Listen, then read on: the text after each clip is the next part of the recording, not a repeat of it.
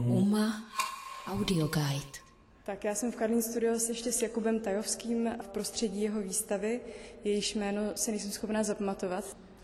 Zdravím, je to jméno je těžko vyslovitelný. Je to These woods are where silence has come to lick its wounds.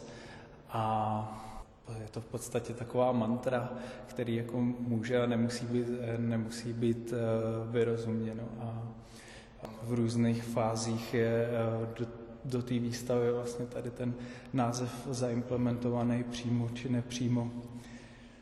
No a když jsi řekl mantra, tak se mi to dobře spojilo s tou estetikou té výstavy. A abych ji trošku popsala, tak je vlastně složená z různých a z malby na zemi, z dřevěných desek, do kterých je veritá taková drobná malba a z takových jako instalací, takže je to docela různorodá vlastně směs objektů, ale zároveň je v tom nějaký jako rukopis, který se tam prolíná všemi těmi věcmi.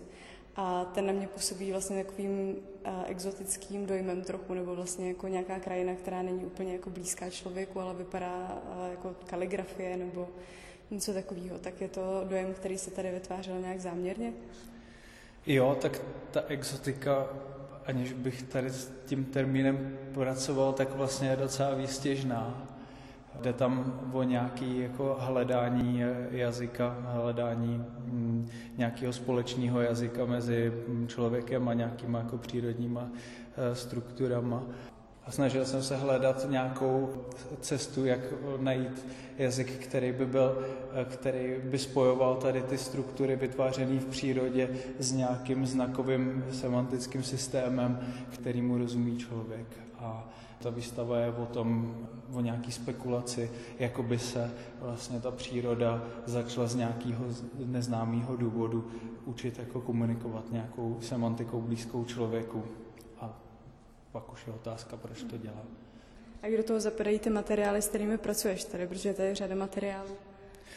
Tak pro mě je to nějaký, hm, nějaký jako inspirativní impuls vždycky, to, jak se ten materiál chová, jakou má, jakou má fyziku, v případě té barvy, jako ona nějak teče, má nějakou gravitaci a zároveň jako se nechová úplně jako standardní malířský barvy a tudíž jako nabízí nějaký prostor pro improvizaci s nějakým neznámem. A u těch dřevěných obrazů tam mě zase jako baví, že Eh, to dřevo má taky nějakou svoji charakteristickou kresbu, o, který, o kterou se lze opřít. A na druhou stranu jako pak, pak ten výsledek připomíná trošku pyrografie, který jsou takový možná jako ze socialismu známý fenomén. A baví mě, baví mě i tady ta linie, eh, že to evokuje něco jako z historie eh, té lidské ale spíš se snažím, spíš se snažím vždycky Eh, přizpůsobit nějakým jako přirozeným podmínkám toho materiálu a sledovat vlastně, jak třeba kresba nebo způsob, jak se rozlívá ta barva, může, může vytvořit nějaký efekt, který se pak snažím zpracovat a zdokonalit a použít, použít k vytváření nějakých struktur malby vlastně. Myslím si, že jakoby pro, pro mě nějaká hlavní výzva je zbavit se, zbavit se toho gesta, který evokuje nějaký lidský pohyb a to, to gesto té ruky a vlastně přemýšlet nad tím, čím může být nahrazený nějaký gesto ruky, to znamená nějaký, jako, jak může vypadat gesto dřeva nebo gesto, který by vytvářela rostlina. To je nějaká jako otázka, která mě zajímá v hledání nějakého jazyka nového. A zároveň vlastně tady ta malba na zemi v té tmavě zelené barvě tak uh, trošku evokuje to, že člověk musí hledat nějakou cestu, kudy chodit nebo jak se pohybovat po té galerii, takže hodně pracuješ vlastně s tím prostorem a vedeš toho člověka nějakým způsobem. Uh, jo, je to trošku takový jako pokus, co, jak se s tím jako divák uh, vypořádá, ale jako není to žádný labirint, kterým by šlo projít a zároveň, když se člověk chce dívat na ty obrazy, tak, tak nutně vlastně na tu, na tu malbu na zemi šlape. A je to spíš ve výsledku to pro mě funguje tak, že, že to budí nějaký takový, jako, nějakou takovou jako rozpačitost, která je vlastně zakódovaná už i v tom názvu a i v tom dojmu z toho, jako proč by, proč by nějaký přírodní element se snažil jako hledat, hledat jako cestu, cestu k člověku, jako vlastně trošku jako absurdní. A vlastně tak nějaká takováhle sklíčenost může, může nastat i při tom, když člověk jako šlape na tu malbu, i když je to jako dneska normální celkem věc, asi málo kdo se bojí, ale, ale vlastně myslím, že to podporuje nějakou takovou možná jako tísnivost nebo něco, co, co splňují všechny ty obrazy a objekty v instalaci. No.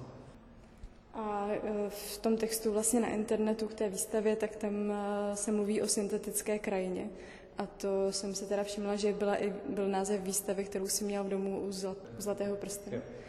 Tak by mě zajímalo, co to je za koncept, nebo jak e, asi s ním pracuješ delší dobu, tak jestli bys to nějak vysvětlil i mimo jenom tady tu výstavu. No, je to takový nějaký ústřední téma, který, ke kterému se snažím jako odkazovat a vracet, ať už v nějakých jako skupinových příležitostech nebo, nebo samostatných výstavách.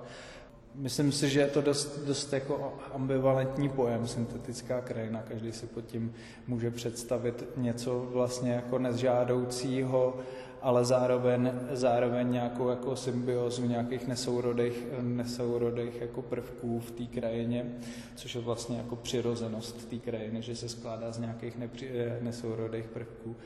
A, ale myslím si, že nějaká jako syntetičnost, syntéza je, je nějaký, nějaký pojem, kterýmu se jako hodí poukázat a pracovat, pracovat s ním při vynalezání nějakých nových, nových vztahů, potažmo, potažmo nějakého nového jazyka, který, který mě v tom právě uh, zajímá.